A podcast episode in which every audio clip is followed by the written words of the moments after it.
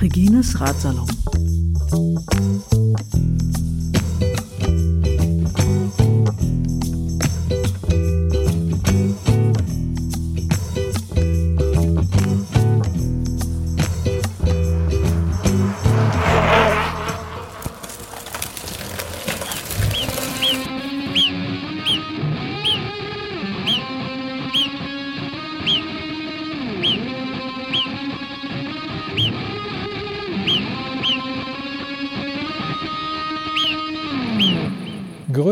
Ciao und salut. Diesmal wirklich salut aus Monetier-le-Bain. Ich stehe hier mit Blick auf den Col du Telegraphe und äh, in der anderen Richtung ist der Col äh, d'Isoire, den ich morgen fahren werde und äh, dazwischen der Col de Lotharie und auf dem Col de Lotharie ist sozusagen der Ort Monetier-le-Bain gelegen auf dem mein Campingplatz ist. Klingt alles toll, ist auch toll. Wenn ihr aber den Galibier fahrt, fahrt ihn von Norden aus, denn die ganze Wahrheit ist von Süden. Der Lotharie-Pass ist eine Nationalstraße und die ist tagsüber sehr viel befahren. Wenn ihr aber abgekämpft vom Galibier runterkommt, dann fährt niemand mehr auf der Lotharie-Passstraße. So, so viel kleiner Reisetipp. Heute ist der 17. Fahrtag des Ciclista Alpinista. Der Weg ging von Cesana in Italien nach Monetier-le-Bain über Briançon und den Col de Montgenerve. Ich glaube, ich hoffe, ich, ich hoffe, ich spreche das richtig aus. Eigentlich sind mir Ortsnamen wichtig, aber irgendwie gibt es so ein paar, die kann ich mir nie richtig merken, unter anderem offenbar dieser. Ich bin relativ spät losgekommen, denn äh, ich war noch ziemlich K.O. von diesem Assetta-Straßendesaster gestern. Und das Hotelchen, was ich mit Hilfe meiner Motorradfreunde da gefunden hatte, war ja auch sehr schön. Von daher, warum soll ich da früh weg? Um 20 nach 10 habe ich also an dem Brunnen gegenüber vom Hotel, da rauscht überall Wasser, das ist ganz toll die Packtaschen am Fahrrad und radel mal wieder aufwärts. Wenn es hier so ein bisschen knistert, ich nehme den Podcast im Gehen auf. Ähm, hoffe, das ist okay. Und ja, dann radel ich also aufwärts den Col de Montgenerve und komme aus dem Ort raus. Da ist die Hauptstraße, die Via Roma, wie in ganz vielen italienischen Orten. Ich vermute mal daher, kommt der Ausspruch, alle Wege führen nach Rom. Ähm, und komme also auf die Passstraße, die eigentliche, die in einem Kreis um den Ort als neue Asphaltstraße führt. Und vor mir ist eine Radreisende. Hey, hey, hey, endlich mal eine Companiera, überhaupt jemand, die mit dem Rad reist, mit ziemlich viel Gepäck. Und äh, ja, wir fahren so eine ganze Weile hintereinander her. Ich äh, hätte ziemlich schwitzen müssen, um den Anschluss herzustellen. Da hatte ich keine Lust drauf. Und dann geht die Hauptpassstraße in einen großen Tunnel. Das große Vergnügen für Radfahrende. Hier gibt's aber einen älteren Tunnel, der ist exklusiv für Radreisende, also für Radfahrer. Und das ist natürlich toll. In dem Tunnel schließe ich auf und wir unterhalten uns. Ich weiß ihren Namen gar nicht. Egal, auf jeden Fall, sie ist seit zwei Monaten unterwegs aus Grenoble und kommt gerade zurück nach Hause sozusagen. Das ist eine der letzten Etappen. Fast immer gezeltet. Deutschland, Polen, Slowakei, Slowenien.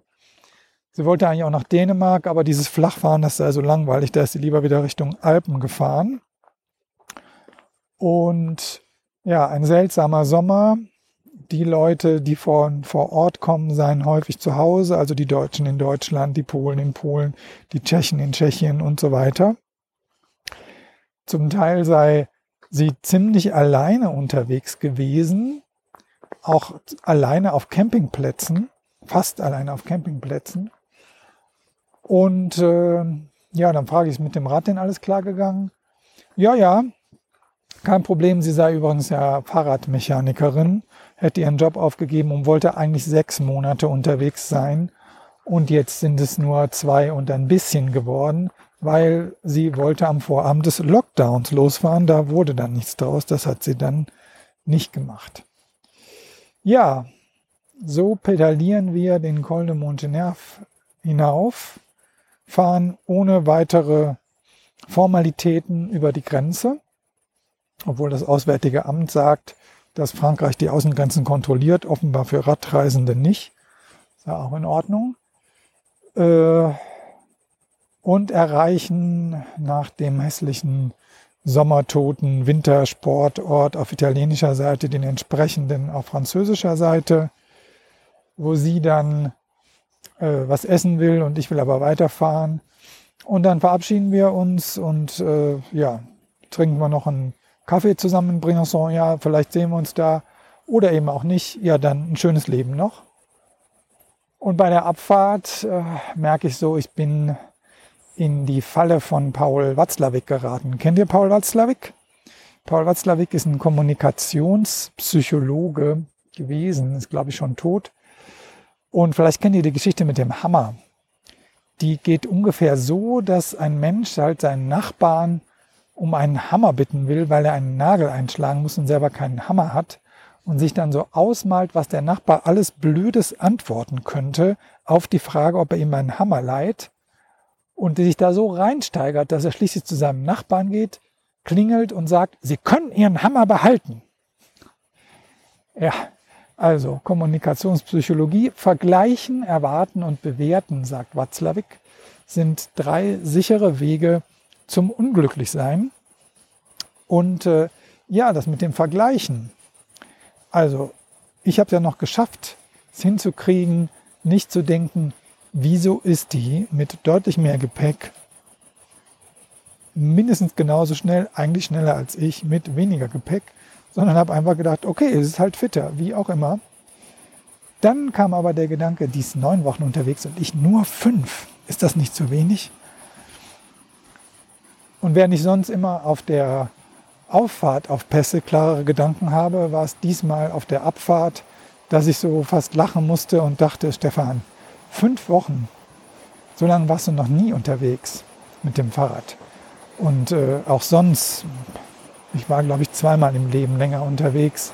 Und das war mit 21 und mit 24, als ich äh, in Nicaragua bei den Alphabetisierungskampagnen da beim Schulrenovieren mitgeholfen habe. Also am Anfang der Studienzeit, wo man noch so viel Zeit hat oder wo ich noch so viel Zeit mir genommen habe und seither nicht mehr. Seither ist das echt die längste Reise. Das wird mir jetzt beim Reden klar. Übrigens ist das sowieso total schön, diesen Podcast machen zu können und zu wissen, dass ab und an jemand zuhört und Feedback gibt. Ein Markus hat Feedback gegeben. Ich habe mich total darüber gefreut. Ihr könnt ähm, auf der Seite von Regines Radsalon dazu Kommentare schreiben. Ähm, ja, vergleichen, erwarten, bewerten. Ich bin wieder zurückgekommen zu mir und zu dem, ist das, was ich tue, was ich jetzt gerade tue, noch das, was ich tun will? Das ist ja die zentrale Frage. Oder ich könnte es auch anders ausdrücken. Wie kriege ich das hin, dass ich heute gerne lebe? Gilt eigentlich immer, aber wenn ich so viel Zeit und so viel Freiraum habe wie im Moment, gilt das in besonderem Maße, mich der Frage zu widmen, finde ich. Ja, das alles auf der Abfahrt vom Col de Montgenerf. Unten kommt das Örtchen Lavachette. Und in Lavachette fahre ich an einem Café vorbei und sehe drei Hipster aus dem Bilderbuch mit ihren Gravelrädern. Fahre erst vorbei, weil ich so denke, hm, hm, hm, ich will doch erst in Briançon halten. Und nach 200 Metern merke ich, das Zeug, was ich mir für die Abfahrt angezogen habe, ist eh zu warm. Ich muss das eh ausziehen. Warum soll ich nicht einen Kaffee trinken und gucken, ob ich mit denen ins Gespräch komme? Also bin ich zurück. Wieder mal, wer A sagt, muss nicht B sagen. Er kann auch erkennen, dass A falsch war. Und habe einen leckeren französischen Espresso getrunken. Und bin auch auf die Jungs zu und habe so gefragt, ob sie denn die Torino-Nice Rally fahren, weil die sahen wirklich so aus. Schaut mal den Video von Bomb Track zur Torino-Nice Rally, so sahen die aus. Nee, tun sie nicht. Sie haben aber eine sehr ausgeklüngelte Gravel-Route mir dann vorgestellt. Einer von denen konnte die wirklich auswendig. Der hätte wahrscheinlich genau sagen können, wo man links und rechts abbiegen muss bei den ganzen Pässen. Ähm und ich war ziemlich beeindruckt. Ich war auch ziemlich beeindruckt, dass die mit ihrem wenigen Gepäck, wie die da so auskommen.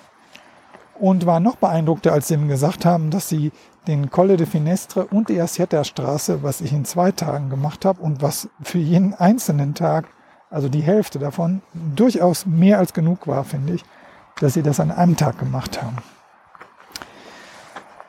Ja, nicht vergleichen, Stefan, aber vielleicht was daraus lernen. Vielleicht sind Gravel fahren und dann ausschließlich in Hotels gehen und auch so viel fahren, dass man sowieso nichts mehr macht, wobei das ist ja bei mir auch so.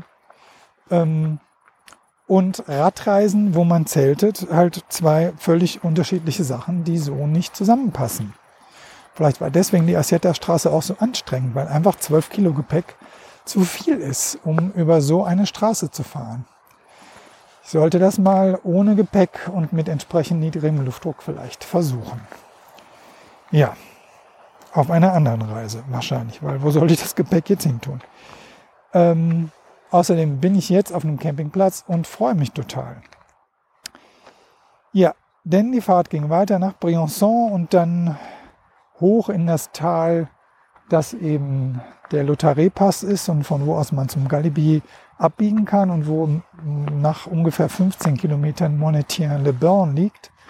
Da äh, muss ich dann morgens zwar wieder ein bisschen zurückfahren, aber ich kannte halt diesen Campingplatz und finde ihn nach wie vor fantastisch.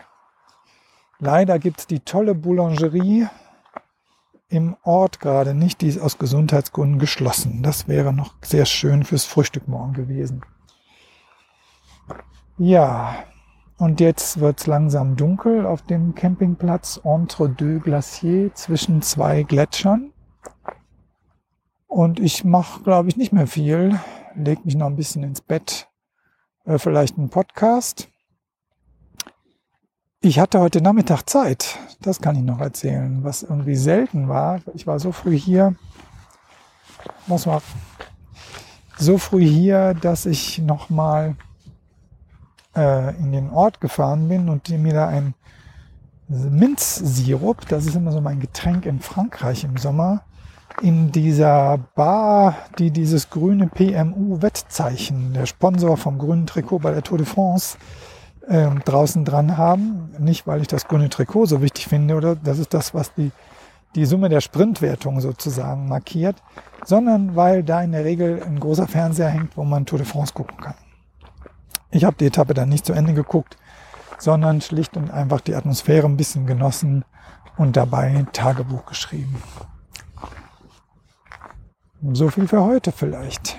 Morgen über den Isoar da gäbe es die Möglichkeit, ein Stück zu gravelen.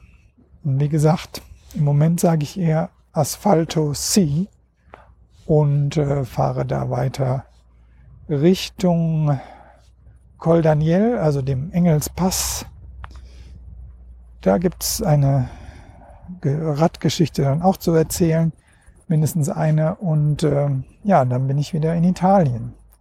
Bis dahin genieße ich Frankreich, was man noch sagen kann, ist, dass die, äh, also das könnt ihr auch bei Werner Betzing sehr schön nachlesen über die Entwicklung der Alpen, dass so die französische ähm, Alpenentwicklung, das ist ja ein sehr zentralistisches Land, dass die ähm, halt auch eine zentrale Planung hatten, was man wo machen kann, zum Beispiel wintersportmäßig. Und das kann man irgendwie alles hässlich finden, aber diese Konzentration ist natürlich ökologisch eigentlich viel besser als so eine breite Streuung von Siedlungen. Ja, und was man hier halt sieht, sind, es gibt halt so Sommerresidenzen, die jetzt eben, äh, Winterresidenzen, die zum großen Teil leer stehen. Und es wird aber versucht, mit allen möglichen Arten von Alpinsport, Mountainbike, äh, Reiten, ähm, äh, Rafting, was weiß ich was. Alles, was ihr euch so denken könnt, was man draußen machen kann, wird hier angeboten. Und Alpinsport und Alpinismus sind zwei verschiedene Sachen. Apropos Ulticlista, Alpinista. Aber das erläutere ich vielleicht in einem anderen Podcast, denn ich will jetzt auch langsam schlafen gehen. wünsche euch alles Gute. Bis dann. Habt's gut. Der Stefan.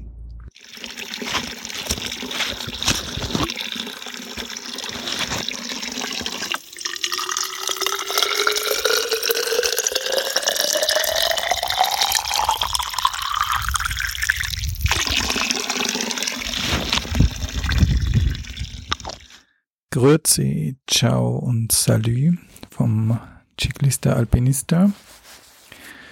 Puh, bin gerade irgendwie ziemlich K.O. Äh, frag mich, ob das ist, weil ich in den letzten Tagen ziemlich viel in ziemlicher Höhe unterwegs war. Ich habe mich erinnert, dass ich so Kopfschmerzen, wie ich sie gerade habe, schon mal hatte, als ich in einer Hütte geschlafen habe, die 2700 Meter hoch war.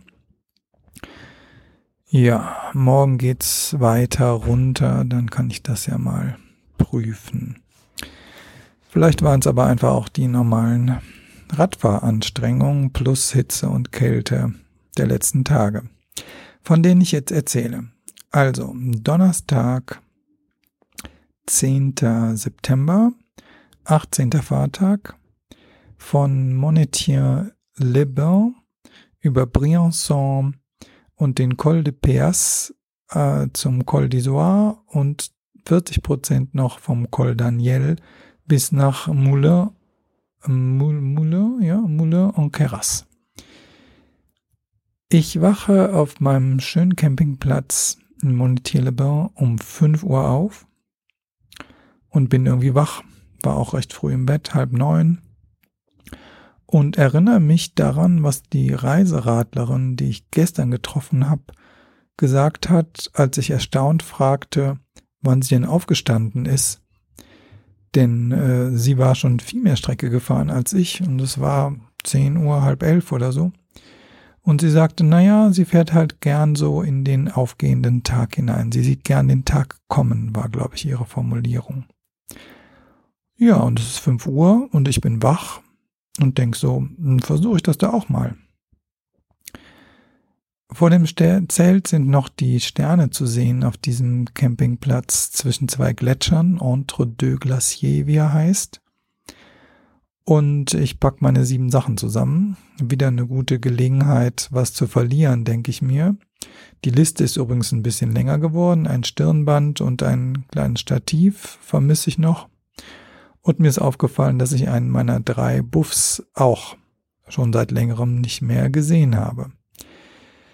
Ich glaube jedenfalls, bei dieser morgendlichen Packaktion habe ich nichts zurückgelassen. Zumindest ist mir bisher nichts aufgefallen. Um 6 Uhr nehme ich ein kleines Frühstück aus dem Baguette von gestern und dem Honig, den ich noch aus Zürich habe, zu mir. Und um 6.20 Uhr sitze ich auf dem Fahrrad mit ziemlich viel Zeug an, denn um 6.20 Uhr am 10. September auf, was ist das, 1600 Meter Höhe oder so, ist es kalt. Und dazu geht's halt noch abwärts bis nach Briançon. Der Col de Lautaret, auf dem ich da runterfahre, ist natürlich sehr angenehm leer um die Uhrzeit. Das ist schön. Auch Briançon, na, ist schon so ein bisschen belebt. Hinter Briançon geht's dann in den Col d'Isoire hinein und äh, ich fahre nicht in die Innenstadt von Briançon, das wäre irgendwie ein ziemlicher Umweg auf einen Hügel, da kommen heute noch genug, sondern fahre eben in den Col d'Isoire und hoffe, dass da irgendwann ein Café zu mir findet. Das dauert eine ganze Weile. Mittlerweile habe ich die warmen Sachen wieder abgelegt, denn es geht da jetzt bergauf, die Sonne ist immer noch nicht da. Und ich komme nach Servière so um neun, was war das, halb zehn ungefähr. Die Sonne ist immer noch nicht da, aber es gibt ein Café. Prima. Ich gehe in das Café und frage, ob die irgendwie Croissants haben oder sowas. Haben sie leider nicht. Er kann mir aber ein Stück Kuchen anbieten. Okay, also Kuchen und Kaffee, der gut ist und schöne Musik Und das Ganze für 10,50 Euro. Ein Stück Kuchen und ein Kaffee. Bio und regional alles und lecker. Trotzdem vielleicht der Rede wert. Ich fahre weiter auf dem Col d'Isoire, denn ich war ja der Meinung, Asphalt ist eine tolle Sache. Und hier gibt's Asphalt. Dann bin ich, sagen wir mal, 500 Meter aus diesem Servier raus und weiß plötzlich wieder, warum ich überhaupt zu dieser Gravel-Idee gekommen bin. Denn jetzt, so gegen Viertel vor zehn, kommen die Motorräder auf die Straße. Ich mache eine kleine Pause und pack das Zelt nochmal aus, dass er nass ist und lege es irgendwie auf eine glatte Fläche in die Sonne, denn die ist jetzt gekommen um die Ecke und denke ein bisschen über den Weg nach. Und äh, ja, auf der GPS-Seite, äh, auf Komoot von dem Torino Nice Rally gibt es eben eine parallele Gravel-Alternative zu diesem Col d'Isoire. Das ist der Col du Peas oder Peas. Und ich denke mir, naja, eigentlich wollte ich ja Asphalt, ich hatte genug nach der Asieta Straße von diesem Gegravel. Aber andererseits, Motorräder habe ich auch eigentlich immer mehr als genug von. Und ähm, wann, wenn nicht heute? Es ist noch früh. Dieser Peaskol ist 300 Meter höher als der Isoar. Also es wird einigermaßen aufwendig, aber das Wetter ist gut. Ich bin früh unterwegs. Ich versuch's. Also wieder die kurze Strecke runter nach Servières und auf der anderen Seite geht's hoch und hey, die Straße ist wirklich, wirklich toll. Eine kleine Straße windet sich erst an den Berg rauf und dann geht's lange durch sowas wie ein Hochmoor und äh, die Straße ist asphaltiert und bleibt asphaltiert. Ich freue mich über jeden Höhenmeter, den ich so problemlos zurücklegen kann. Auf 2000 Metern hört der Asphalt auf. 2000 und ein paar gequetschte. Da ist noch ein kleiner Weiler und auch ein Refuge, das Refuge du Fond, wo sich Wandererinnen und Wanderer treffen offenbar. Und dahinter beginnt der Single Trail.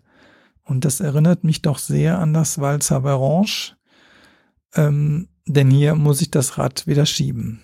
Ich schaue mir die Karte also genau an. Wie lang ist denn jetzt diese Etappe? Also dieser, dieser Abschnitt, wo ich schieben muss. Und äh, es gilt ja immer lieber die Karte fünfmal angucken als dreimal angucken. Wenn also der Track 90 hm, Grad zu den Höhenlinien geht, das heißt schieben. Und das ist hier unten so ungefähr 200 Höhenmeter der Fall. Danach scheint es durch ein Tal zu gehen, wo man vermutlich fahren kann.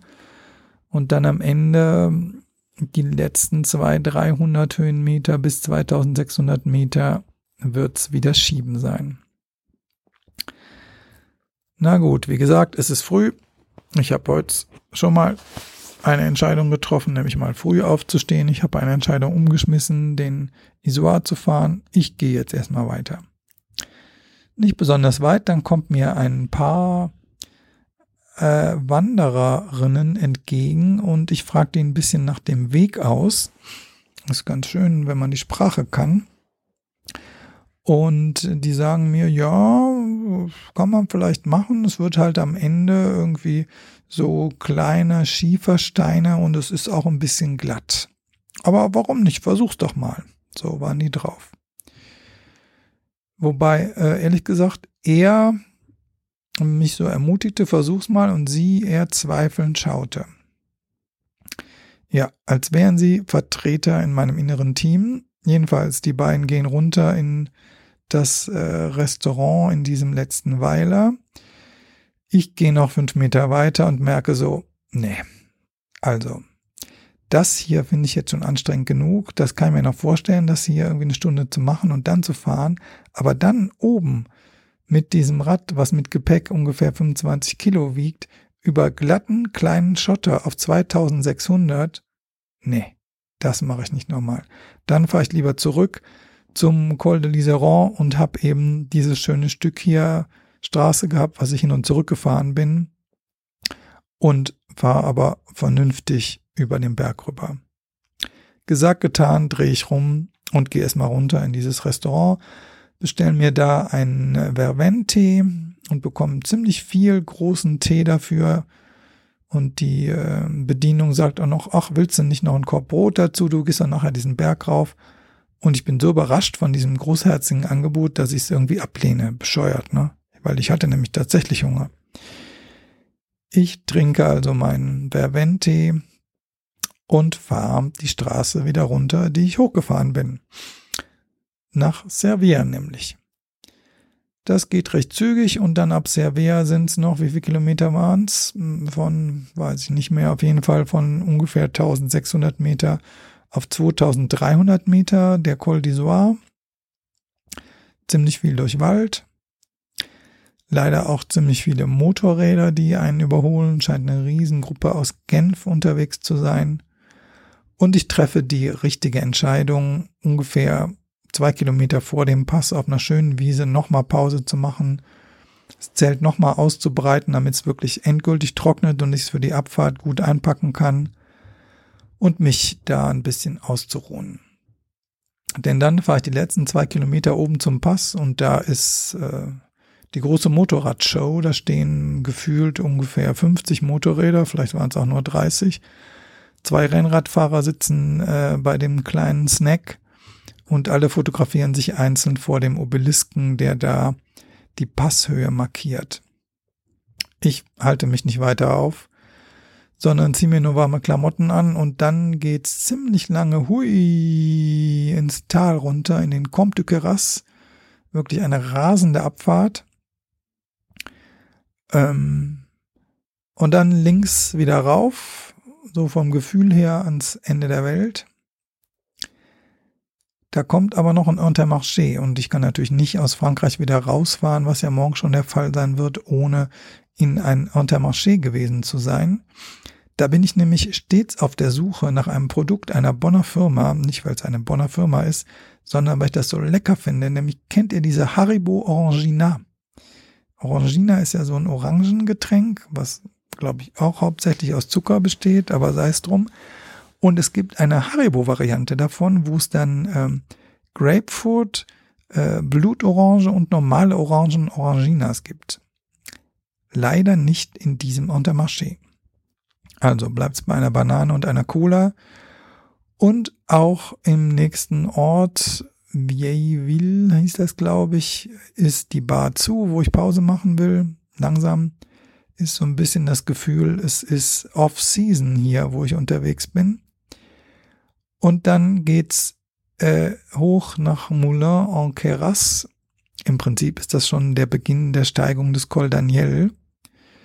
Noch, wie weit war's? Ich weiß nicht, zehn Kilometer, also es ging schon noch ziemlich weit hoch. Und dann kommt ein wunderbarer kleiner Campingplatz, ähm, auf dem ich mich installiere und ja, mein Abendessen koche und dann, ja, kommt der Achtsamkeitspolizist äh, in meinem inneren Team und fragt mich, Stefan, willst du denn wirklich heute Abend versuchen, an einer Zoom-Konferenz teilzunehmen, wo Kolleginnen und Kollegen, zum Teil Freundinnen und Freunde von dir, ähm, sich treffen. Du hast das ja selbst inszeniert, äh, inszeniert, inszeniert, inszeniert ist das falsche Wort, angefangen. Also im Lockdown hatte ich Lust, mich mit Menschen auszutauschen, die, wie ich auch, sich um lebendiges Leiten in Gruppen, lebendiges Leiten für eine bessere Welt, so kann man es vielleicht sagen, bemühen, da im Austausch zu bleiben. Und wir haben uns erst wöchentlich, dann zweiwöchentlich getroffen und jetzt war eine Sommerpause von zwei Monaten und heute Abend war halt das nächste Treffen. Das WLAN auf dem Campingplatz funktioniert nicht, also diese Option fällt aus. Ich schlendere ein bisschen durch den Ort Moulin en Queyras, stelle fest, öffentliches WLAN gibt's da auch nicht, stelle aber dann fest, man kann sich in Zoom-Konferenzen auch eintelefonieren. Und so liege ich dann wenig später im Zelt und bin mit sechs anderen Leuten im Austausch, die sich über Video sehen und ich bin per Telefon dabei. Ziemlich abgefahrene Sache. So ganz am Rande eines Landes in den Bergen zu liegen auf 1900 Meter und sich intensiv über die Frage zu unterhalten, wie ist denn das mit partizipierendem Leiten? Was ist daran besonders wichtig? Warum ist uns das so wichtig, Hierarchien abzubauen und nicht nur darüber zu reden, sondern es halt auch zu tun in Gruppen und es anderen zu versuchen anzubieten, zu übernehmen, es auch so zu machen, auf Augenhöhe zu gehen. Und ja, darüber wird dann 10 Uhr, bevor ich meinen Blog, mein Journey äh, schreibe. Ein voller Tag und ich schlafe ganz gut auf diesem Campingplatz. Dann kommt heute Freitag, der 11. September, der 19. Fahrtag von Moulin en Queyras über den Col Daniel nur relativ kurz rüber, also vom letzten Dorf bis zum ersten Dorf, diesseits und jenseits des 2744 Meter hohen Engelspass, Colle Daniello, Col Daniel. Äh, ich lasse es langsam angehen heute. Um 8.30 Uhr werden auf dem Campingplatz die Croissants geliefert. Ist das nicht großartig auf einem Campingplatz und man kann Croissants und Pain au Chocolat sich aus der Bäckerei liefern lassen? Ich finde ja, die französischen Camping Municipal, das ist ja nämlich so einer, gehören unbedingt auf die Liste des Weltkulturerbes.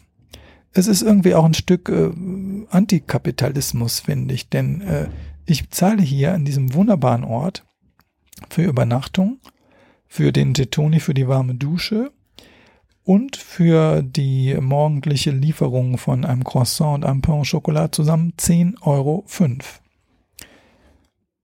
Also so viel wie gestern für ein Stück Kuchen und einen Kaffee fällt mir gerade auf. Tja. Die Sonne kommt raus und ich habe es geschafft, das Zelt so hinzustellen, dass die Sonne das Zelt trocknet.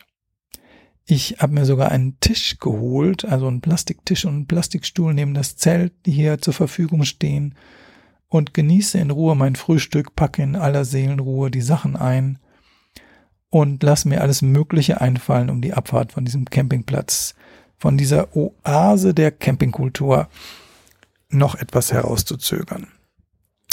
Ich könnte die Kette nochmal neu wachsen, ich könnte natürlich nochmal den Luftdruck kontrollieren, ähm, dann packe ich das Zelt schon mal so ein, dass ich es wahrscheinlich so auf die Post geben kann, denn am Montag kommt der Andreas mit einem neuen Zelt und bis dahin werde ich wahrscheinlich in überdachten Herbergen sein. Ja, und dann könnte ich auch noch diesen Podcast aufnehmen. Das mache ich dann aber tatsächlich nicht mehr. Stattdessen telefoniere ich kurz mit meiner Mutter, die hat sich über das Journey, über die Kommentarfunktion gemeldet und dann habe ich ein bisschen Hummeln im Arsch und denke so, jetzt sollte ich aber los. Das Wetter, was da von dem Pass, wo ich dann rauffahren will, kommt, sieht nicht so toll aus, auch wenn hier gerade noch die Sonne scheint. Ach nee, jetzt nicht mehr. Gut, also fahre ich los. 13 Kilometer von 1900 Meter über Normal Null auf 2744.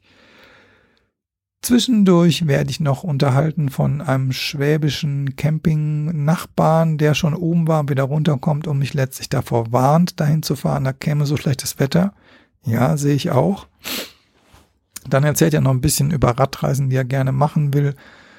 Pamir Highway und so weiter. Ich empfehle Regines Radsalon und hier besonders die Radreise von Floki zu hören, wenn er sich darüber informieren will und reiß mich schließlich los, denn das Wetter wird nicht besser. Auch sollte ich vielleicht aufhören, die Murmeltiere zu fotografieren, die sich links und rechts der Straße zeigen und zum Teil sogar über die Straße laufen. Denn jetzt fängt es tatsächlich an zu regnen und kalt ist es auch.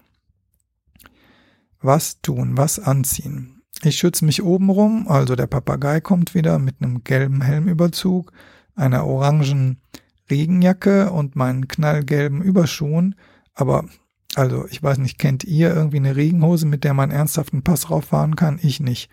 Also fahre ich weiter mit meiner kurzen Fahrradhose und spekuliere drauf, dass oben kurz vor dem Pass das Refuge Oniel aufhat und ich mich da aufwärmen kann. Der Regen wird stärker, ist aber irgendwie, es geht alles noch und tatsächlich das Refuge hat auf. Natürlich alles mit Masken und leider gibt es nichts zu essen, denn mittlerweile wäre es halb eins, das wäre ganz gut gewesen. Ich habe nämlich sonst nichts zu essen dabei.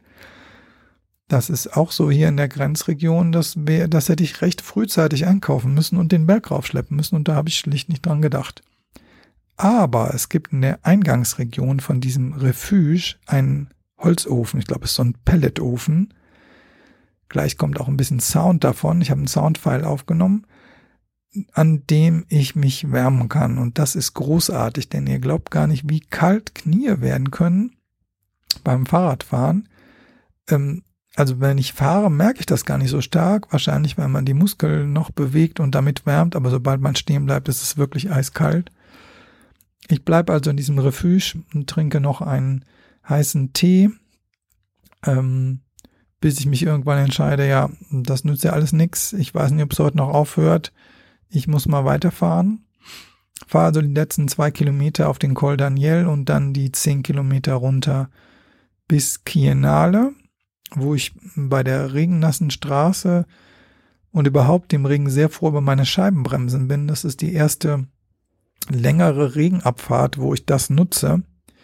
Das ist auch mein erstes Rad mit Scheibenbremsen. Und ja, das kann ich tatsächlich empfehlen. Das funktioniert gut. Und jetzt bin ich hier in der Posto Tappa. Posto Tappas sind äh, Etappenunterkünfte auf der Grande Traversata delle Alpi. Das ist wiederum die äh, Wanderung, von der ich denke ich schon mal erzählt habe, die von Domodossola beziehungsweise auch vom Nufenenpass in der Schweiz noch über den Bogen, den die piemontesischen Alpen beschreiben, bis an die Küste nach Ventimiglia führt. Und äh, das ist letztlich eine Initiative von sanften Tourismus, dass man halt in den Dörfern ähm, unter, günstige Unterkünfte hat, die Essen anbieten und die Dörfer kriegen Wanderer, die Geld da lassen. Und das sind immer fast die letzten Dörfer im Tal, denn der Wanderweg ist so konzipiert, dass er eben nicht oben bleibt, sondern in die Täler absteigt und so die Kultur der Dörfer äh, ja, erlebbar macht und den Dörfern halt eine Einnahmequelle bietet.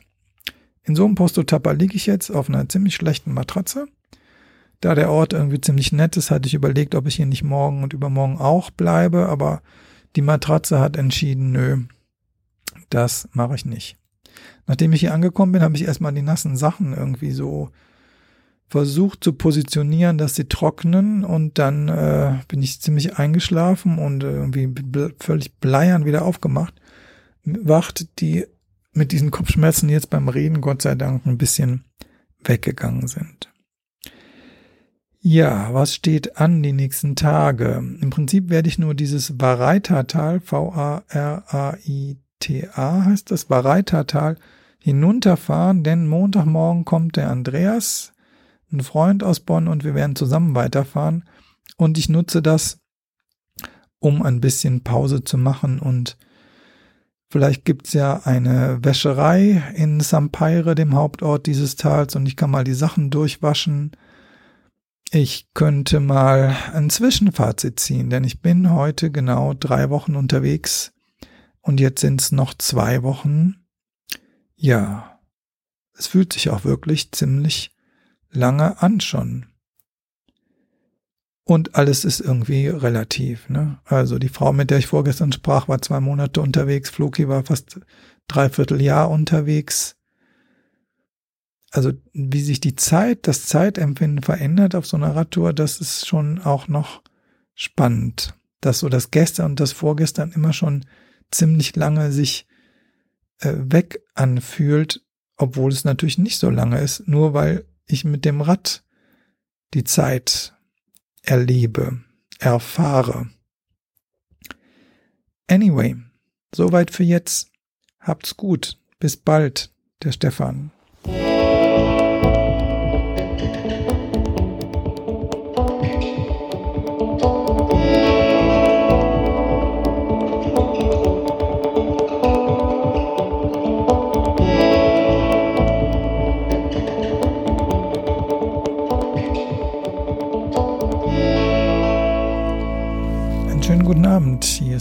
Ciclista Alpinista. Und ich wollte eigentlich euch ein Interview äh, zukommen lassen zur Frage, was ist das eigentlich mit den Partigiani? Und dazu habe ich äh, mir extra eine Software angeguckt, runtergeladen, dachte sie mir angeeignet zu haben, mit der man Interviews aufnehmen kann, habe mir überlegt, wer kann mir dazu als bestes Informationen, sichere Informationen zu geben und habe es geschafft, einen äh, Radsport begeisterten Historiker, den ich durch meine Arbeit in Wuppertal kennengelernt habe, zu gewinnen für ein Gespräch und bin jetzt vorhin mit ihm im Ohr eine Stunde lang auf dem Parkplatz des Dorfes Kianal, in dem ich gerade bin, auf und ab gegangen, weil der Empfang, der Telefonempfang in den Mauern so schlecht ist, dass es nur draußen geht, nur um dann festzustellen, dass ich diese App nicht beherrsche und es nicht geschafft habe, das Interview aufzuzeichnen. Nun, was bleibt mir übrig? Ich kann es jetzt nur nacherzählen, so gut es geht. Und äh, entschuldige mich jetzt schon mal, vor allen Dingen bei Etienne, wenn er das hören sollte, für all die Fehler, die ich jetzt einbauen werde.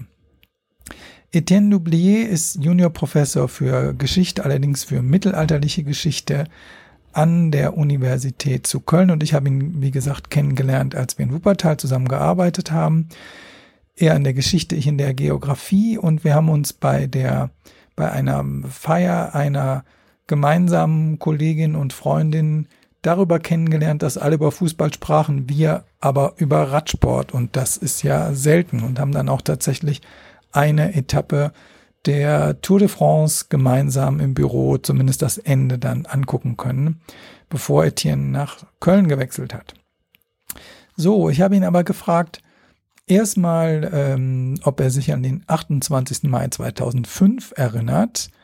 Das ist ja das Datum, wo am Colle de Finestre Danilo Di Luca die Etappe gewonnen hat und äh, zum ersten Mal der Colle de Finestre Teil einer Rad äh, eines Radrennens war und er erinnert sich selbstverständlich daran, denn Danilo Di Luca war ein paar Jahre lang sein Nachbar und er hat auf seinen Hund aufgepasst und er hat ihm da sozusagen, er hat das Rennen nicht gewonnen, aber er hat die Bergwertung gewonnen, ähm, er hat dem ein Geschenk zum Geburtstag gemacht. Das war aber nicht der eigentliche Anlass des Gesprächs, sondern der Anlass war eben die Frage nach den Partigiani. Und da habe ich drei Sachen gefragt. Das erste war, was heißt das eigentlich?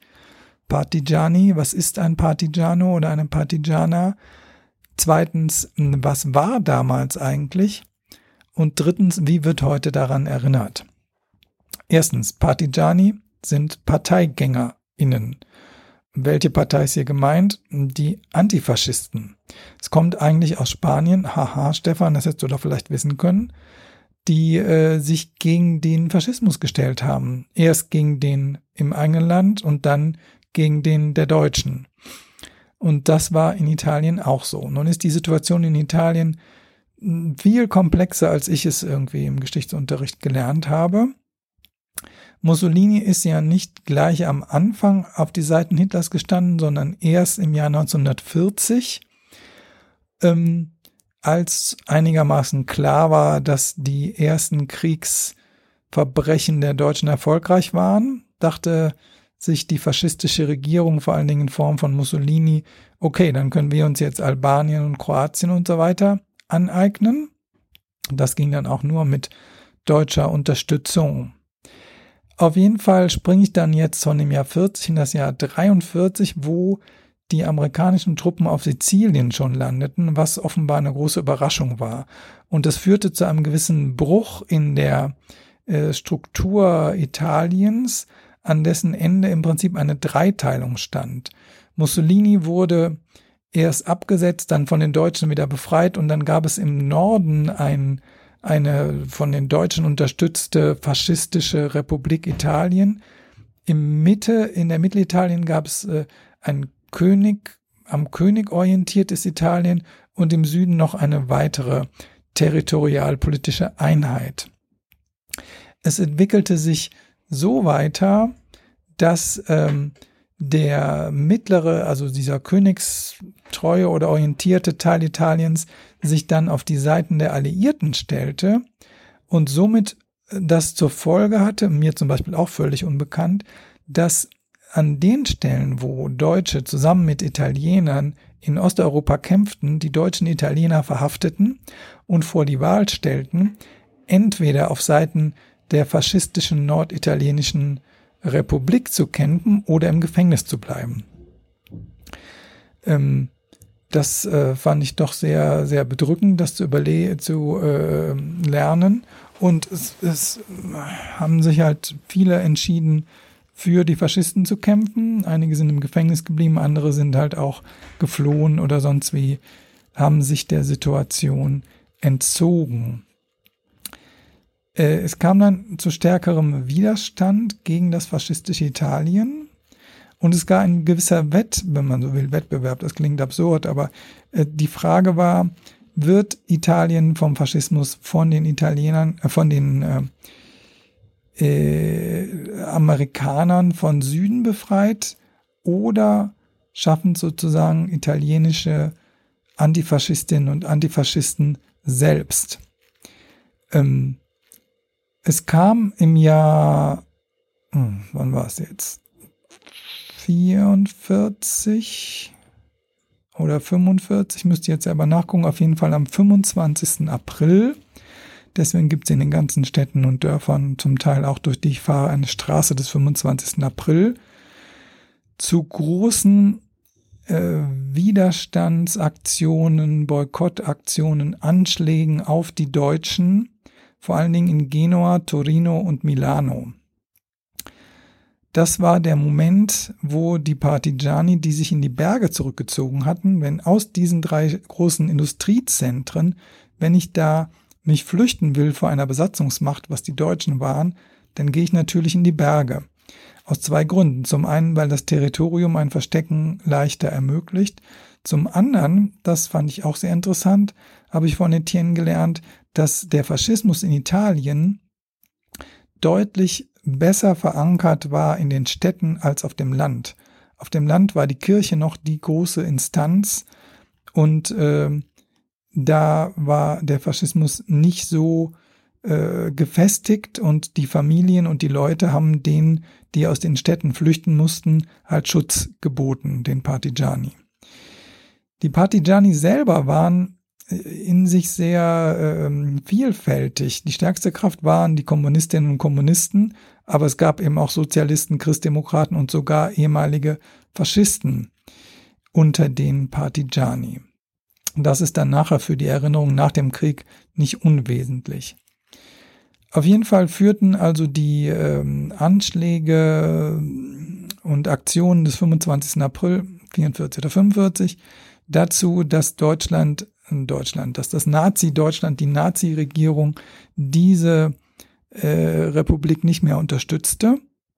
Und das wird sozusagen als das Siegdatum der Partigiani, als die Befreiung Italiens vom Faschismus äh, erinnert. Das ist wichtig, denn die eigene Bevölkerung hat einen Anteil, einen großen Anteil am Überwinden des Faschismus im eigenen Land. Und da habe ich mit Etienne dann darüber geredet, wie anders das doch ist in Deutschland. Ich kann mich da als Antifaschist nicht in einer Tradition stellen, die weitere Teile der Bevölkerung fast hätte. Ja, es gibt wichtige Gruppen. Es gibt, gab den 20. Juli, es gibt in Köln die Edelweißpiraten, es gab in München die Weiße Rose. Ja, ja, aber alles, es war keine weite Bewegung, wo ich durch Dörfer über dem Land fahre und da an Partigiani erinnert wird. Das gab es eben nicht. Und ich finde, das macht schon einen großen Unterschied. Und mir fiel auch ein, ich kenne ja die Situation in Spanien ganz gut, dass große Teile der spanischen Linken es doch sehr wurmt, dass der Diktator im Bett gestorben ist und dass es nicht niemand geschafft hat, die Diktatur aus dem eigenen Land raus zu überwinden.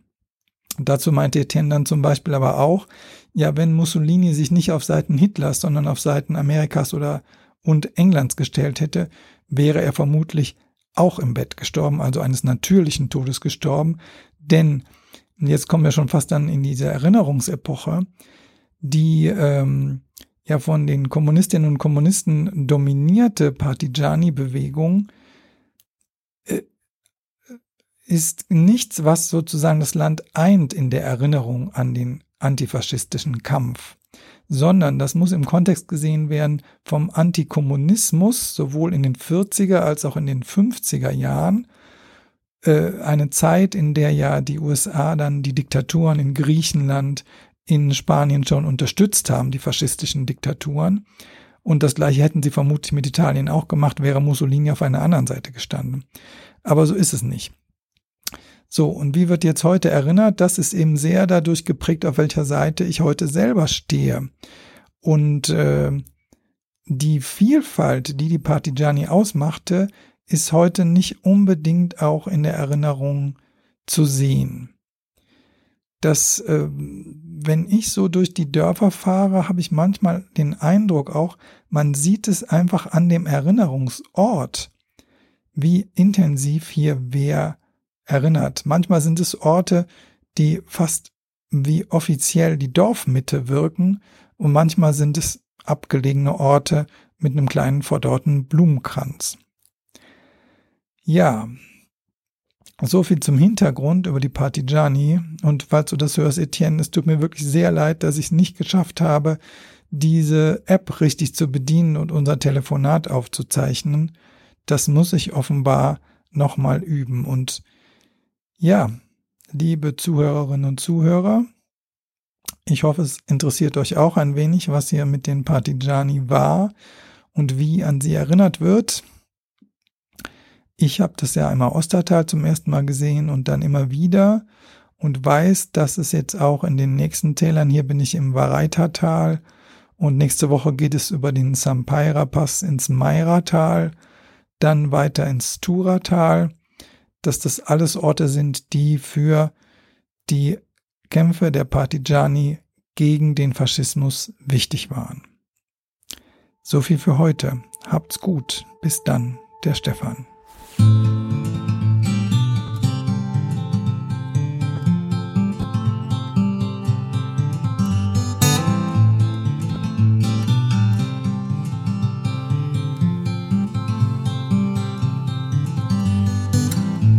You're tired of the waves that come and knock you off your feet. I'd long to see you on a day when you won't drown.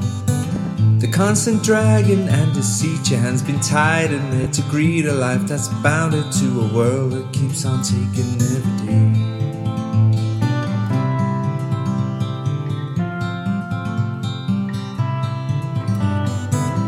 Maybe you're tired of the strains, the lonely highs, the constant rains that seep right through you on the days you're coming down.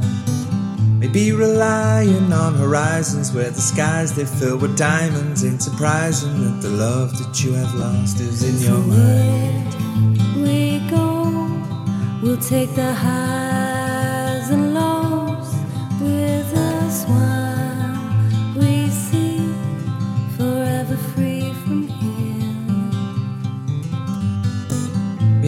tired of the waves that come and knock you off your feet. I'd long to see you on a day when you won't drown. Maybe the answer lies beneath these scattered words. They flood our streets, and now the lights without the power flicker on into the night. We go, we'll take the highs and lows with us while we see forever free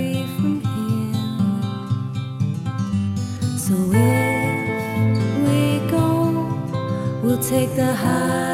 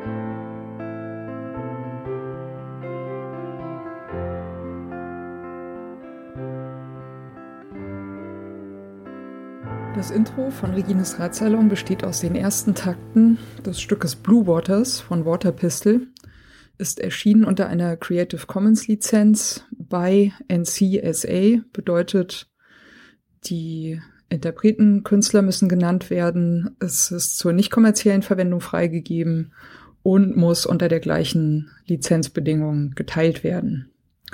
Hineingemischt in diese ersten Takte ist ein ähm, Sample, das heißt Bicycle Passing von Bescu, ist aus dem Free Sound Archive. Und zum guten Schluss haben wir am Ende noch ein Stück, das heißt Horizons, ist von der Gruppe Train Room und ist auch unter Creative Commons Lizenz erschienen, äh, mit der Bedingung bei, also die Interpreten, Künstler müssen genannt werden. Der Radsalon selbst steht auch unter einer Creative Commons Lizenz und zwar in dem Fall eine bei NC ND Lizenz bedeutet bei der Künstler Interpret muss genannt werden. NC Non-Commercial, also ist zur nicht kommerziellen Benutzung freigegeben und ND No Derivatives, sprich es ist nicht erlaubt, äh, Stücke daraus herauszuschneiden und in anderen Zusammenhängen äh, verwenden. Das ist mir vor allem deswegen sehr wichtig, weil ich gerne nicht möchte, dass das, was Gäste oder Menschen im Radsalon sagen, aus dem Zusammenhang gerissen, irgendwo gesampelt und weiterverwendet werden kann. Das Interlude zwischen den Teilen dieses Radsalons ist von David Cheshtai, heißt Point Zero und ist ebenfalls unter einer Creative Commons Lizenz bei Non-Commercial erschienen.